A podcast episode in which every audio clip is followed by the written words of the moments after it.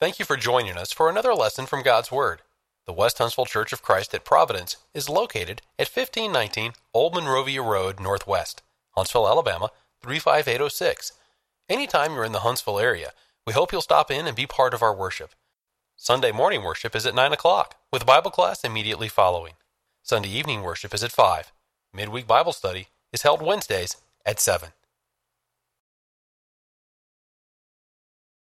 Well, good evening, everybody. Glad to have you here. We have a little bit extra crowd here tonight. Appreciate the high school class being here with us tonight. I'm uh, substituting for Nathan. Appreciate him asking me to fill in tonight on uh, our study of Isaiah. Um, if you don't have a handout, um, I think Lewis was handing them out, still is. If anybody needs one, just raise your hand. Um, I, I, have nothing to do with the handouts or the slides. Nathan did all of that, so he did a great job prepping for this class. Um, so if you enjoyed that, it's all Nathan. If you don't enjoy it, it's on me. um, we are going to start actually not in Isaiah, throwing you a curveball here, but we're going to start in Second Chronicles, Second Chronicles chapter 32, if you'd be turning there. Second Chronicles chapter 32, and we're going to start talking about King Hezekiah. Okay, pop quiz time. I know it's late, it's Wednesday night, it's auditorium. Nobody likes to do this, but this is an easy one. This is like a true false, okay? 50 50 chance of getting this one right, okay? Hezekiah, good king or bad king? Good king. Correct, okay? And in fact, if you look at Second Chronicles, beginning like chapter 29, chapter 30, chapter 31, there's three whole chapters of all the reforms that Hezekiah did to bring back the worship of the Lord. And um, he, was, he was very dedicated to what, what, he, what he wanted to do. Um, in fact, he began, he began his reforms it says, in the first month of the first year of his rule. So as soon as he got in, he was like all about repairing the, the doors of the temple, about kicking all the bad stuff out of there, about restoring proper worship. So after those three chapters, we get to Second Chronicles 32.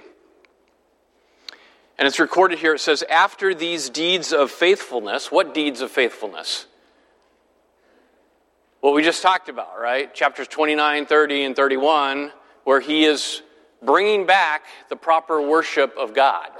Okay, so after all those deeds of, of faithfulness, Sennacherib, king of Assyria, came and entered Judah. He encamped against the fortified cities, thinking to win them over to himself. So the king of Assyria has come out of the north, come down into Judah, because there's some rebellion going on.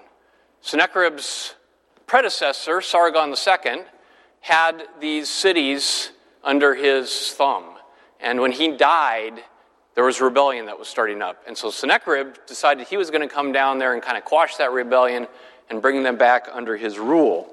And so that's why he's coming down into Judah and encamping against the fortified cities. Now look in verse 2 of 2 Chronicles 32 2.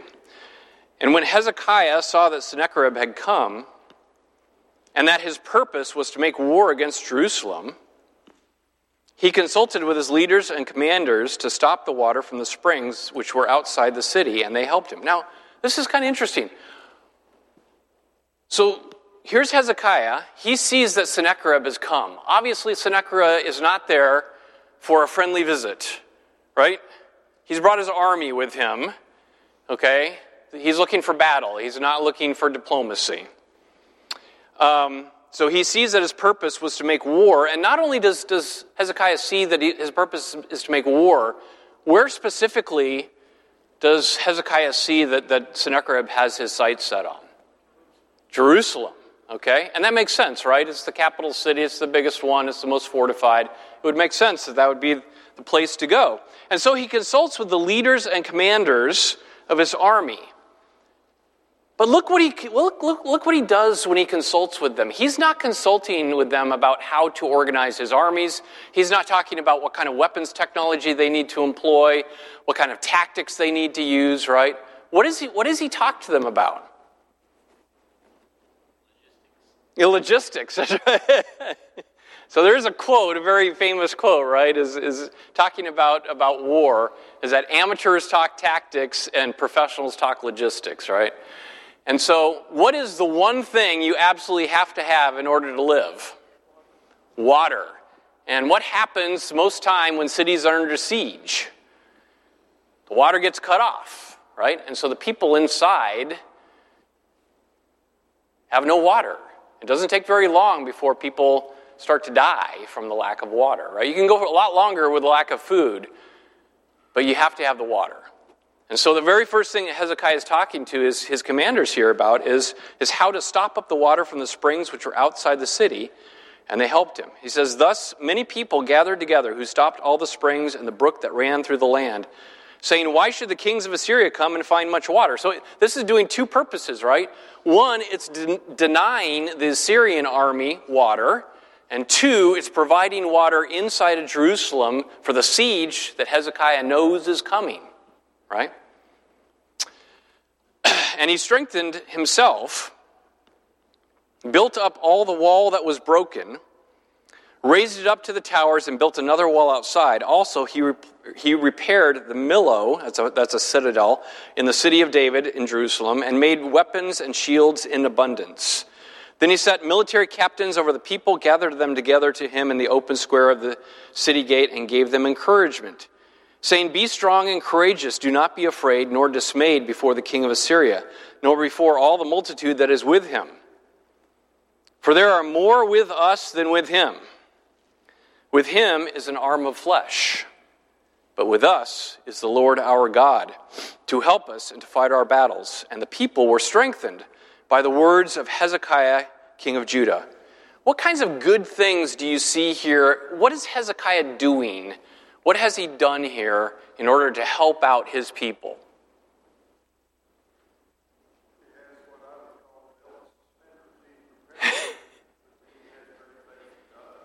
belt, belt and suspenders. He's saying, Bill said he's prepared, he's preparing physically, but he also has a tremendous amount of faith in God, and he really knows that's ultimately where his salvation is going to come from, right?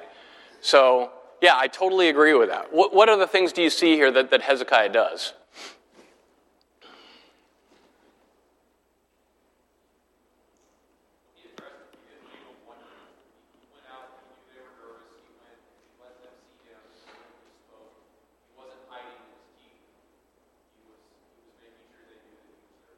Yeah, he was, he was really leading from the front, wasn't he? Um, this reminds me, it seems a lot like, like Nehemiah in some ways. You know, the way that he built, and he was not just building walls, he was building people, right? He was, he was encouraging his people by telling them, don't be dismayed. You're going to look out there and you're going to see the army of Assyria, and your physical eyes are going to say, we don't have a chance, because there's way more of them than there are of us. He says, don't look at it that way. Don't look at it with those kind of eyes. You need to look at it with the spiritual eyes. Those who are with us are more than those who are with them, right? Just like Elijah was, was, was, was showing his, his servant the, the fact that there was, there was all kinds of angels around him. Same kind of idea. We need to have that, that faith in God that, that even, even things look really dim for us physically, it looks like we got no chance. But if we're on God's side, then we're on the right side. We're on the side who has the strength, who has the advantage. Okay, Lewis?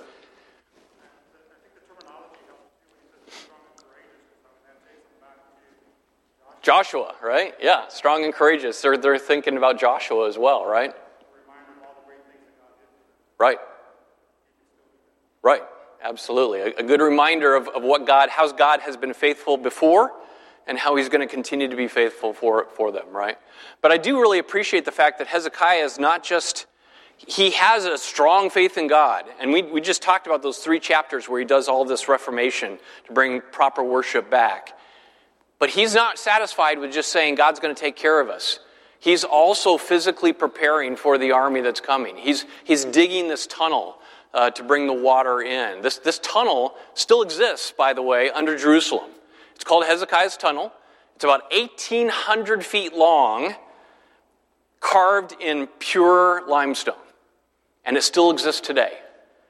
This is the tunnel where he brought water into the city so they'd be able to, to survive the siege.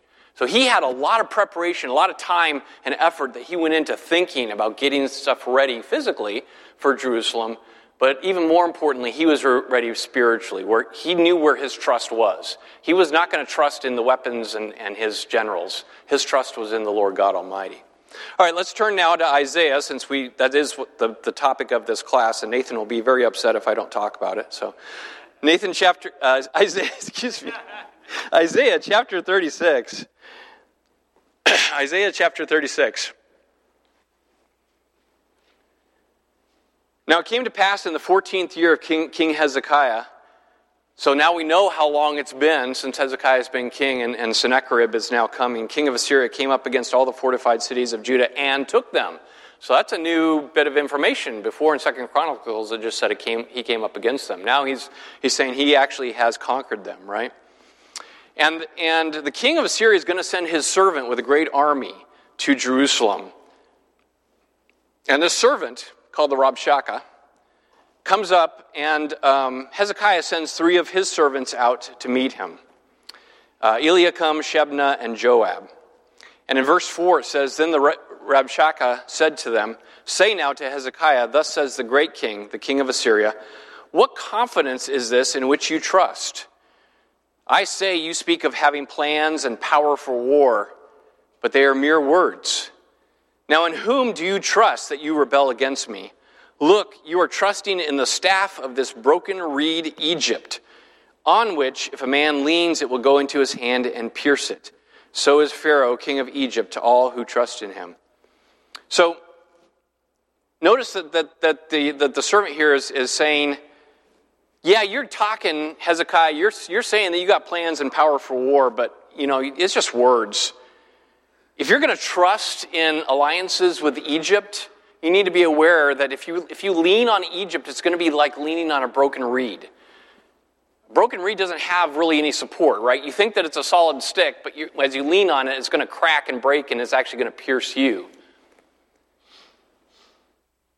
Did, did Isaiah ever warn did God, through Isaiah, ever warn the kings of Judah about making alliances with Egypt? Simple yes or no question. You got a 50 50 on this one, okay? Did he? Yes, multiple times, okay? Multiple times. And was God in favor of making alliances with the Pharaoh of Egypt, or was he against it? Again, 50 50. He was against it. Okay? He said, don't do that. All right? So, is the servant of Sennacherib here in agreement with God? Yeah, he says, he says, you can't trust Egypt. And God said, you can't trust Egypt. So, so far, absolutely, 100%, we're on, we're on the same page here, okay? But now, let's go to verse 7. Isaiah 36, 7.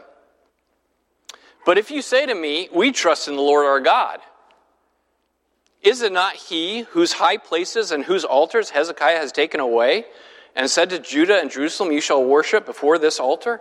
Now, this one's a little bit of a head scratcher. You got to think about this one, okay? So here's the servant of Sennacherib. He has, he has seen his master, Sennacherib, King Sennacherib, conquer a bunch of different nations and some big cities important cities across Mesopotamia, okay? He has, he has a huge empire. And in all of those, these places have had gods.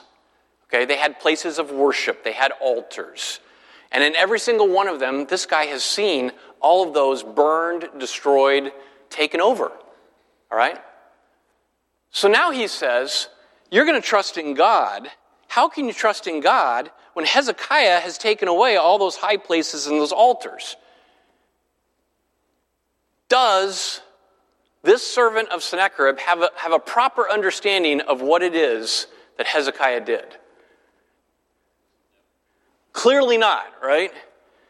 What were, what were the Jewish people doing at those high places and those altars that Hezekiah took away? They were worshiping idols, right? He's interpreting this as a sign of weakness. The fact that a mere man could take away these idols of what he thinks is Yahweh, the Lord God Almighty. He's taken away all of these, and therefore, if, if Hezekiah can do that, well, then Sennacherib definitely can do that, right? That's his point here. When he says that, that how can you say that we trust in the Lord our God? Is it not He, Lord God Almighty, Yahweh, whose high places and whose altars Hezekiah has taken away?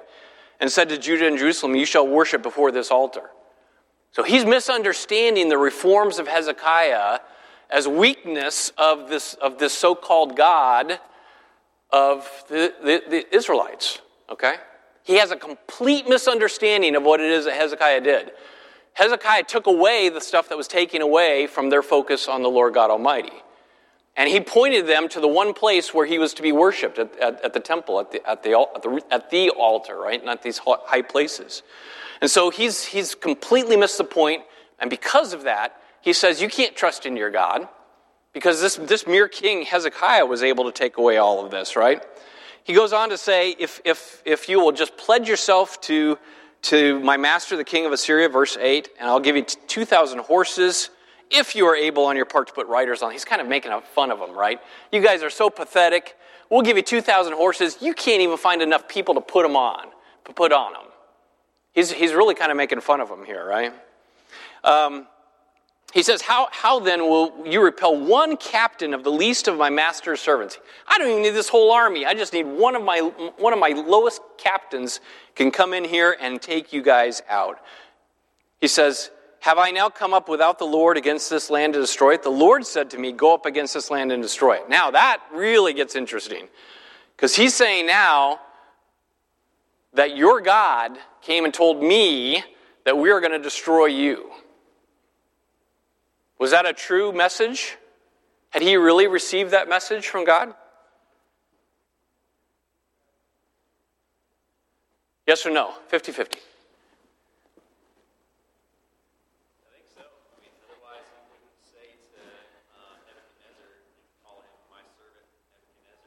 Well, except I don't, I, I don't think so. I don't think so. Because we're about to see what happens when, when, when Hezekiah goes before God here. Okay? So, so let, us let's, let's take a look at this. Um, so, the three servants say, you know what? We'd really appreciate it if you'd talk to us in Aramaic rather than Hebrew. Why did they say that?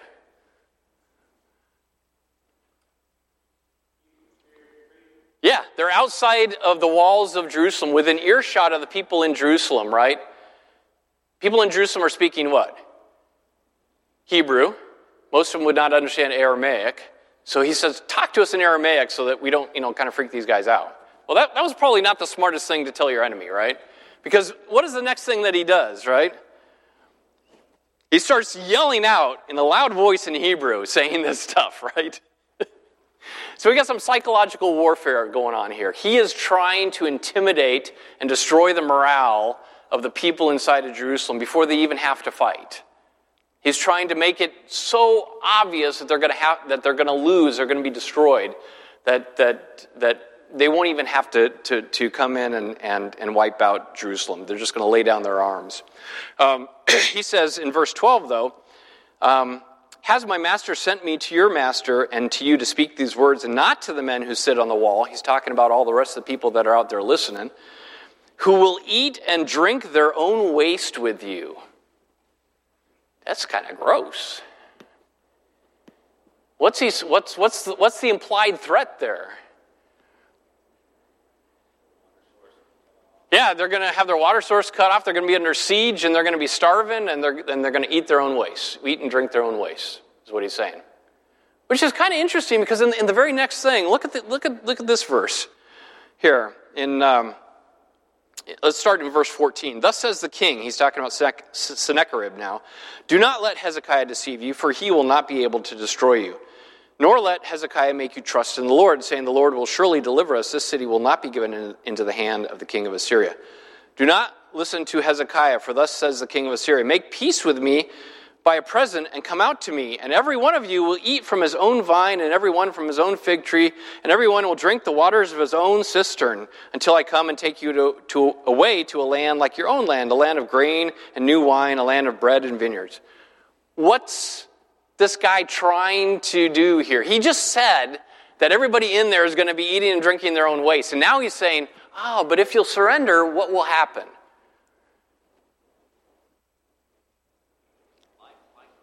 You get to eat from your own vine, from your own fig tree. You're going to drink the waters of your own cistern. That sounds a lot better than eating and drinking your own waste, personally. I think that's, that's where my vote would be. Um, and, and, oh, yeah, we will take you away as slaves into a land, but it's going to be okay because that land is just like this land. It's going to be so nice, just like their own land, a land of grain and new wine, a land of bread and vineyards. He said, Beware lest Hezekiah persuade you, saying, The Lord will deliver us. And then he goes on to name all these different places that he conquered. He said, Were the gods able to conquer any of the, save any of these lands? No. And then in verse 21, the three, the three servants, it said, held their peace and answered him not a word, for the king's commandment was, Do not answer him. Why do you think Hezekiah sent these servants out there to hear what the, what the servant of Sennacherib had to say, but then instructed them not to respond to him?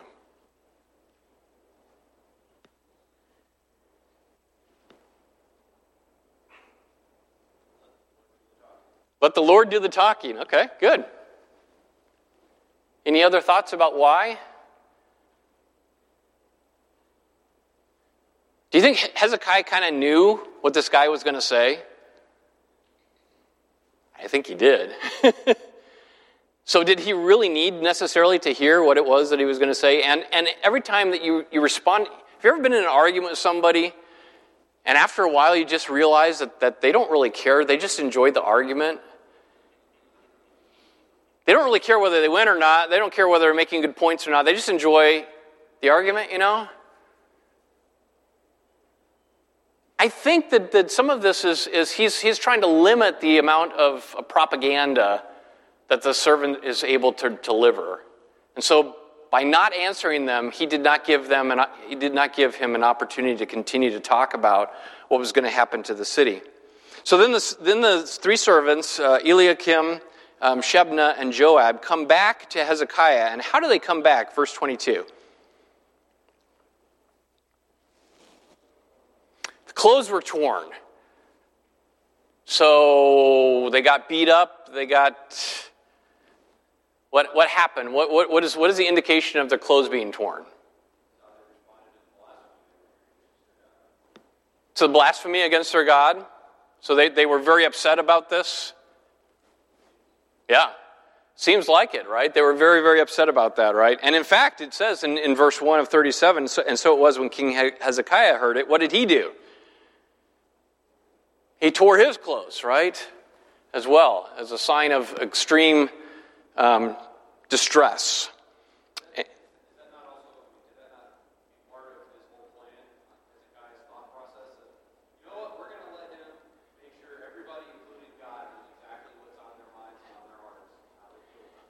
Yeah. It may, it may have been, right. We don't have to answer. They, they've said everything that they need to say, and it's certainly obvious to all the people there and certainly to God what, what, what was on their minds, right, as far as destroying. Yep. So he goes on and, and covers himself with sackcloth, goes into the house of the Lord, and then he sends those servants to go find Isaiah.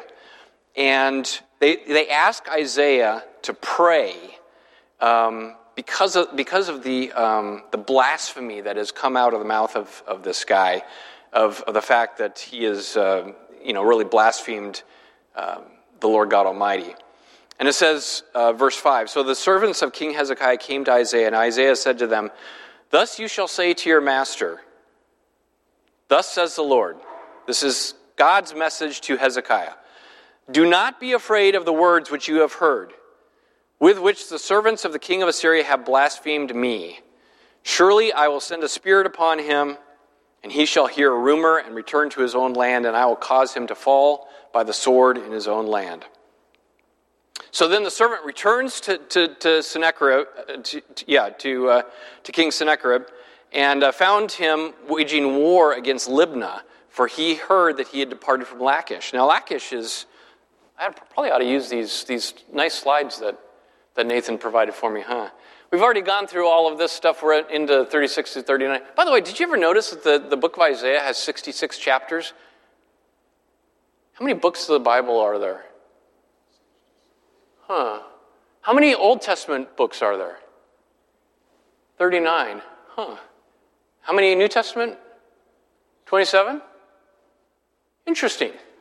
It's an interesting break in Isaiah. 66 books, and right at 39, the break between the Old Testament and New Testament as far as books are concerned. It is a break between what is going to happen to Israel, to Judah, and words of comfort that happen, the deliverance from captivity of the Messiah and his, and his kingdom. So it's almost like Isaiah is almost like a miniature little Bible, actually, in some ways.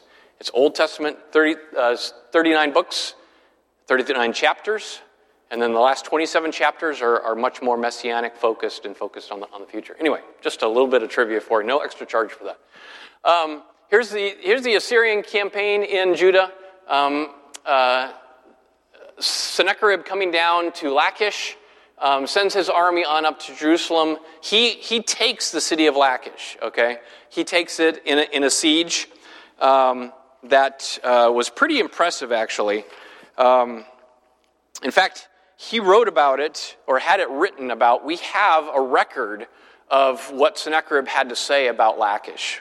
Um, that's how important it was for, for him. He says this this is, this is essentially the words of Sennacherib, scribed from you know, a couple thousand years ago. As to Hezekiah, actually more than that, um, 3,000 years ago. As to Hezekiah the Jew, he did not submit to my yoke. I laid siege to 46 of his strong cities, walled forts, and to countless small villages in their vicinity, and conquered them by means of well stamped earth ramps, battering rams brought thus near to the walls, combined with the attack by foot soldiers using mines, breaches, as well as sapper work. I drove out of them 200,000, 200, 100, 200,150 people, young and old, male and female, horses, mules, donkeys, camels, big and small cattle beyond counting, and considered them booty. Himself I made a prisoner in Jerusalem. He's talking about Hezekiah now. Um, his royal residence, like a bird in a cage, I surrounded him with earthwork in order to molest those who were leaving his city's gates. So it's interesting here, um, this, this idea of this, this siege of Lachish going on, because this was a um, a relief. This is actually a mural um, found in his palace. And this is a huge, this is in the, the British uh, Museum of Natural History, I believe it is. British Museum of History. And uh, Nathan had some pictures he wanted to show. This thing is absolutely enormous. Um, it looks just like stuff, but if you look at the details of it, um, this is actually a. This is, does, it have, does this have a pointer, a laser on it? No pointer. It does? Ah, look at that. That's so cool. Technology. Um, okay, so this, this, is, this is an earthen ramp up which is being pushed this wheeled siege engine that has battering rams here that are piercing the walls here, and they've got archers coming up behind it. Okay, so this is the siege of Lachish coming, showing you how, how this was done. Here's um, the, the defenders of Lachish here up in their towers with their shields and their, um, their archers that are firing down on the siege army, the Assyrian army.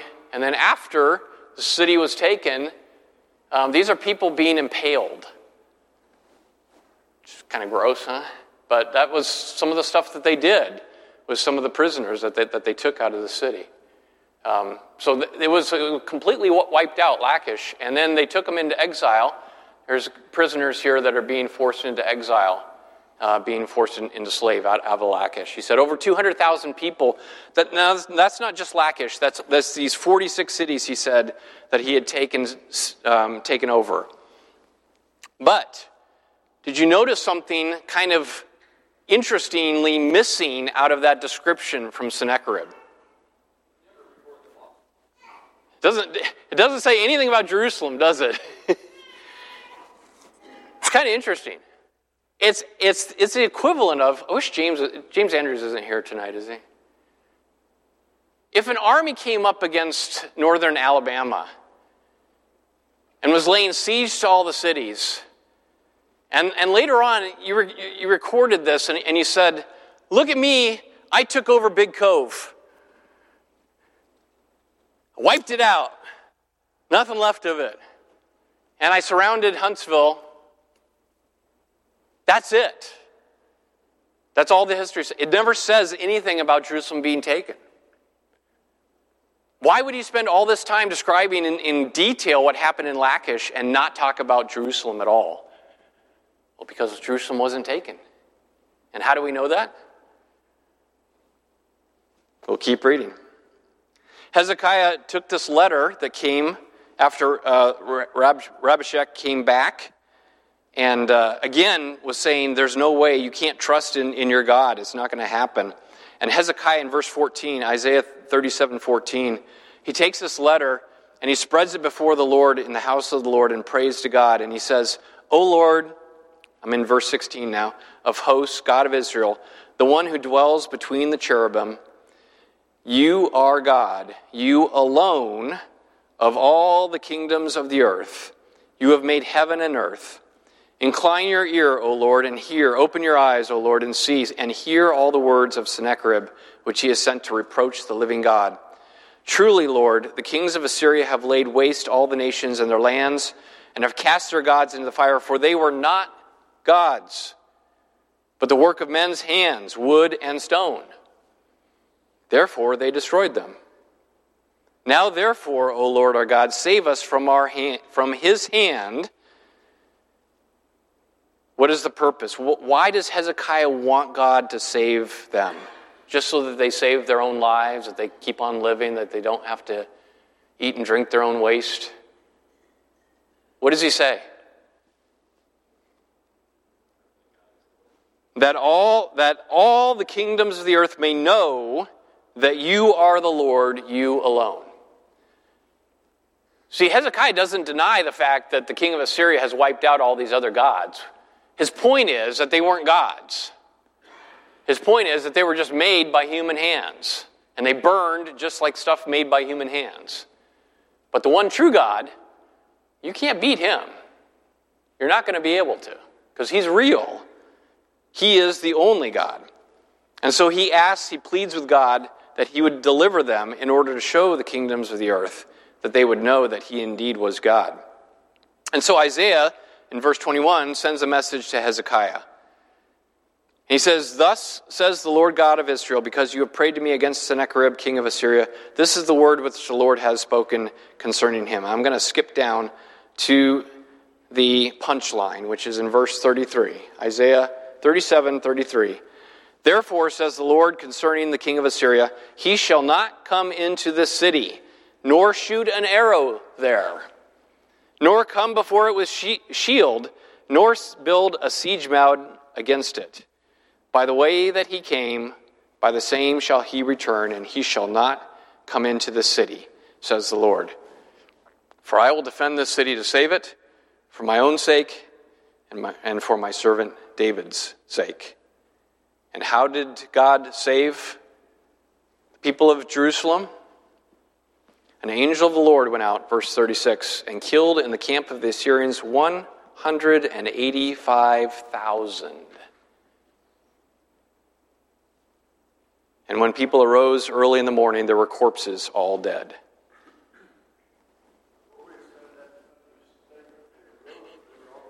right. well, there are obviously some survivors, right?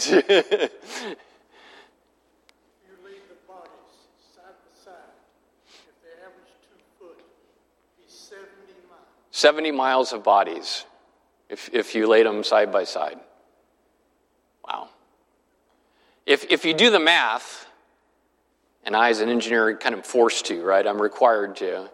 Um, one angel of the Lord, one night, 185,000 people dead.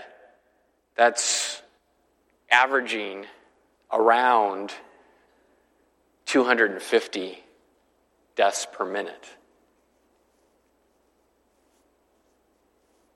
Now, think about this. Matthew, I think it's Matthew 26, Jesus said that he, that he could call 12 legions of angels. 12 legions, legions. Five to 6,000 angels times 12. One angel, one night, 185,000. 12 legions of angels.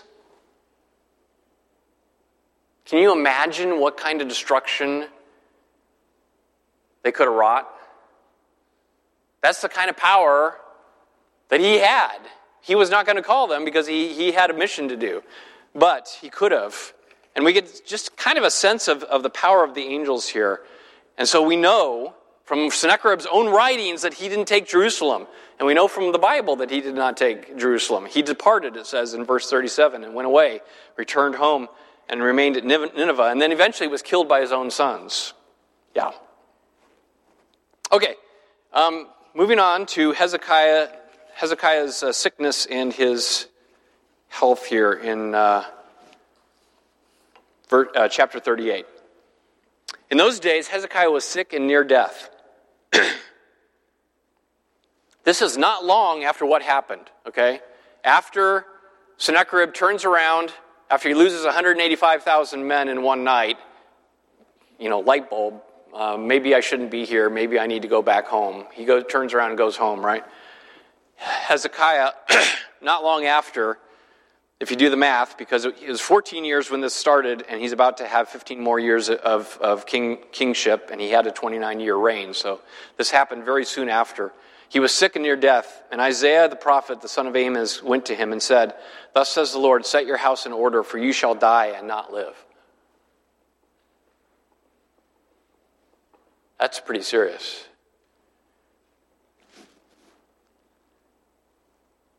Hezekiah's response is kind of interesting, though. He says, says, Then Hezekiah turned his face toward the wall and prayed to the Lord. And said, Remember now, O Lord, I pray, how I have walked before you in truth and with a loyal heart, and have done what is good in your sight. And Hezekiah wept bitterly. And the word of the Lord came to Isaiah, saying, Go and tell Hezekiah, Thus says the Lord, the God of David your father, I have heard your prayer, I have seen your tears. Surely I will add to your days 15 years. I will deliver you in the city from the, from the hand of the king of Assyria. So apparently he hasn't actually even left yet, and I will defend this city. And this is a sign to you from the Lord that the Lord will do this thing which you have spoken. Behold, I will bring the shadow on a sundial which has gone down with the sun of the sundial of Ahaz 10 degrees backwards. So the sun returned 10 degrees on the dial by which it had gone. And so Hezekiah, after he had been sick and recovered from his, his sickness, talks about the fact that, that he felt like he was being cut off in the prime of his life. He felt like he had, he, he was not going to live any longer. And he, he was very, very upset about that, as you might expect. And yet it is interesting in verse 15 when he says this Isaiah 38 15. What shall I say? He has both spoken to me, and he himself has done it. I shall walk carefully all my years in the bitterness of my soul. O Lord, by these things men live, and in these, these things is life of my spirit. So you will restore me and make me live. Indeed, it was for my own peace that I had great bitterness. But you have lovingly delivered my soul from the pit of corruption, for you have cast all my sins behind your back. Indeed, it was for my own peace that I had great bitterness. Have you ever had things in your life that at the time you were going through them, you were thinking, why? Why, do I, why is God doing this? Why is this happening to me? I don't understand why. And maybe later on you were able to look back at it and say, I think I understand now. I think that there was some growth that I needed. There was something that I needed for my own peace. that I had to go through this. Has anybody ever had an experience like that? If you haven't, I suspect you probably will. God is there, though, in the bitterness and in the blessing. He was ready to save me, he says in verse 20.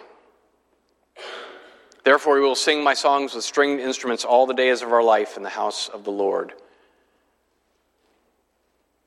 Those are the things that Hezekiah saw in his life. Hezekiah was the son of Ahaz. Was Ahaz, oh, this is another one of those 50 50s, okay? Good king, bad king. He was a bad king. Hezekiah was one of the best kings, right? And yet, he had a lot of bitterness happen to him in his life.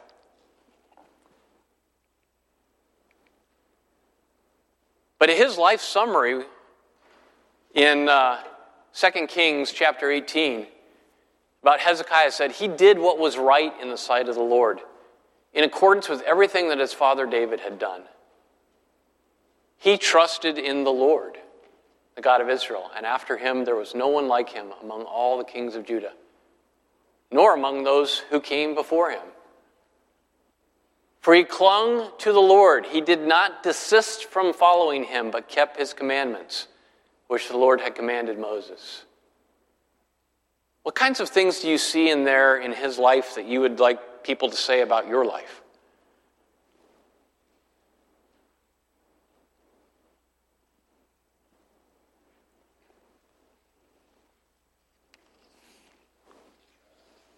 What's that? Trust? The trust? Yeah. Trusted in the Lord. He did not desist from following him. It wasn't an on again, off again thing, it was consistent with him. Kept his commandments. All right, let's finish up chapter 39 now.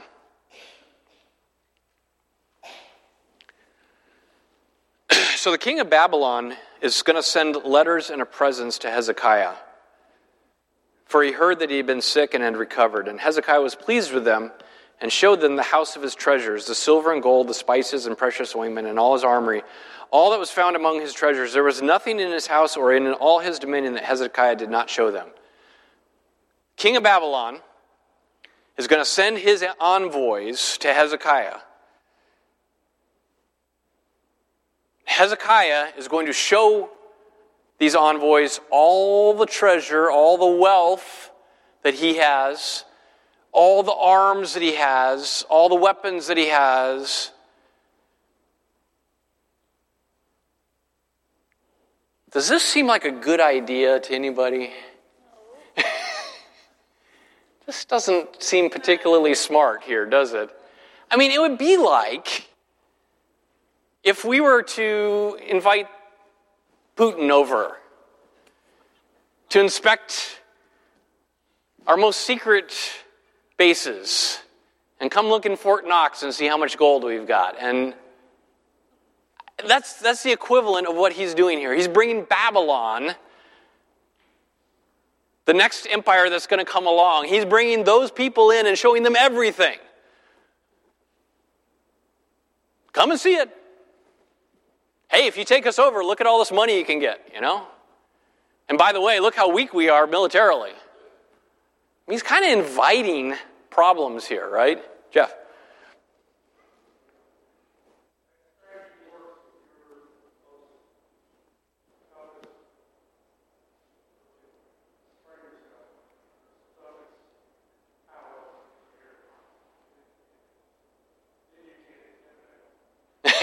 If you're the strongest, then, then, you can, then you can do all that stuff. Is that what you're saying? you can convince yourself that you're the strongest, and you, yeah. Yeah, maybe. Maybe, yeah. So he says um, in, in verse 3 Then Isaiah the prophet went to King Hezekiah and said to him, What did these men say, and from where did they come to you? So Hezekiah said, They came to me from a far country, from Babylon. And he said, What have they seen in your house? So Hezekiah answered, They have seen all that is in my house. There is nothing among my treasures that I have not shown them. Now, Is this going to be a good thing or a bad thing? Let's see what Isaiah's reaction is here. Then Isaiah said to Hezekiah, Hear the word, the word of the Lord of hosts. Behold, the days are coming when all that is in your house and what your fathers have accumulated until this day shall be carried to Babylon. Nothing shall be left, says the Lord. And they shall take away some of your sons who will descend from you, whom you will beget, and they shall be eunuchs in the palace of the king of Babylon. Now, is that good news or bad news? Good news for Babylon, not so, not so good news for Hezekiah, right? This is pretty bad news. But look at Hezekiah's response here. So Hezekiah said to Isaiah, The word of the Lord which you have spoken is good. Why? Why did he say that? It says right there in the verse, okay? It's open book test here, you can say it. Yeah, for at least there will be peace and truth in my days. So, ah, yeah, my sons are going to have a bad time of it, okay? That's going to be, yeah, okay, they're going to be made eunuchs and they're going to have to go into captivity and they're going to go to the palace of the king of Babylon and we're going to lose all this stuff. But the good news is it's not going to happen when I'm around. Hezekiah was human just like all the rest of us, right? Sometimes we focus on the worldly things. He was not spiritual 100% of the time. Sometimes he, he, he, he focused on the wrong things as well. But he trusted in the Lord. Let's do the same thing. Thank you. We hope you have enjoyed this lesson from God's Word. If you would like to continue your study of New Testament Christianity, please send your name and address to World Bible School, West Huntsville Church of Christ, 1519 Old Monrovia Road Northwest, Huntsville, Alabama 35806. Or if you prefer, send your name and address by email to wbs at westhuntsville.org.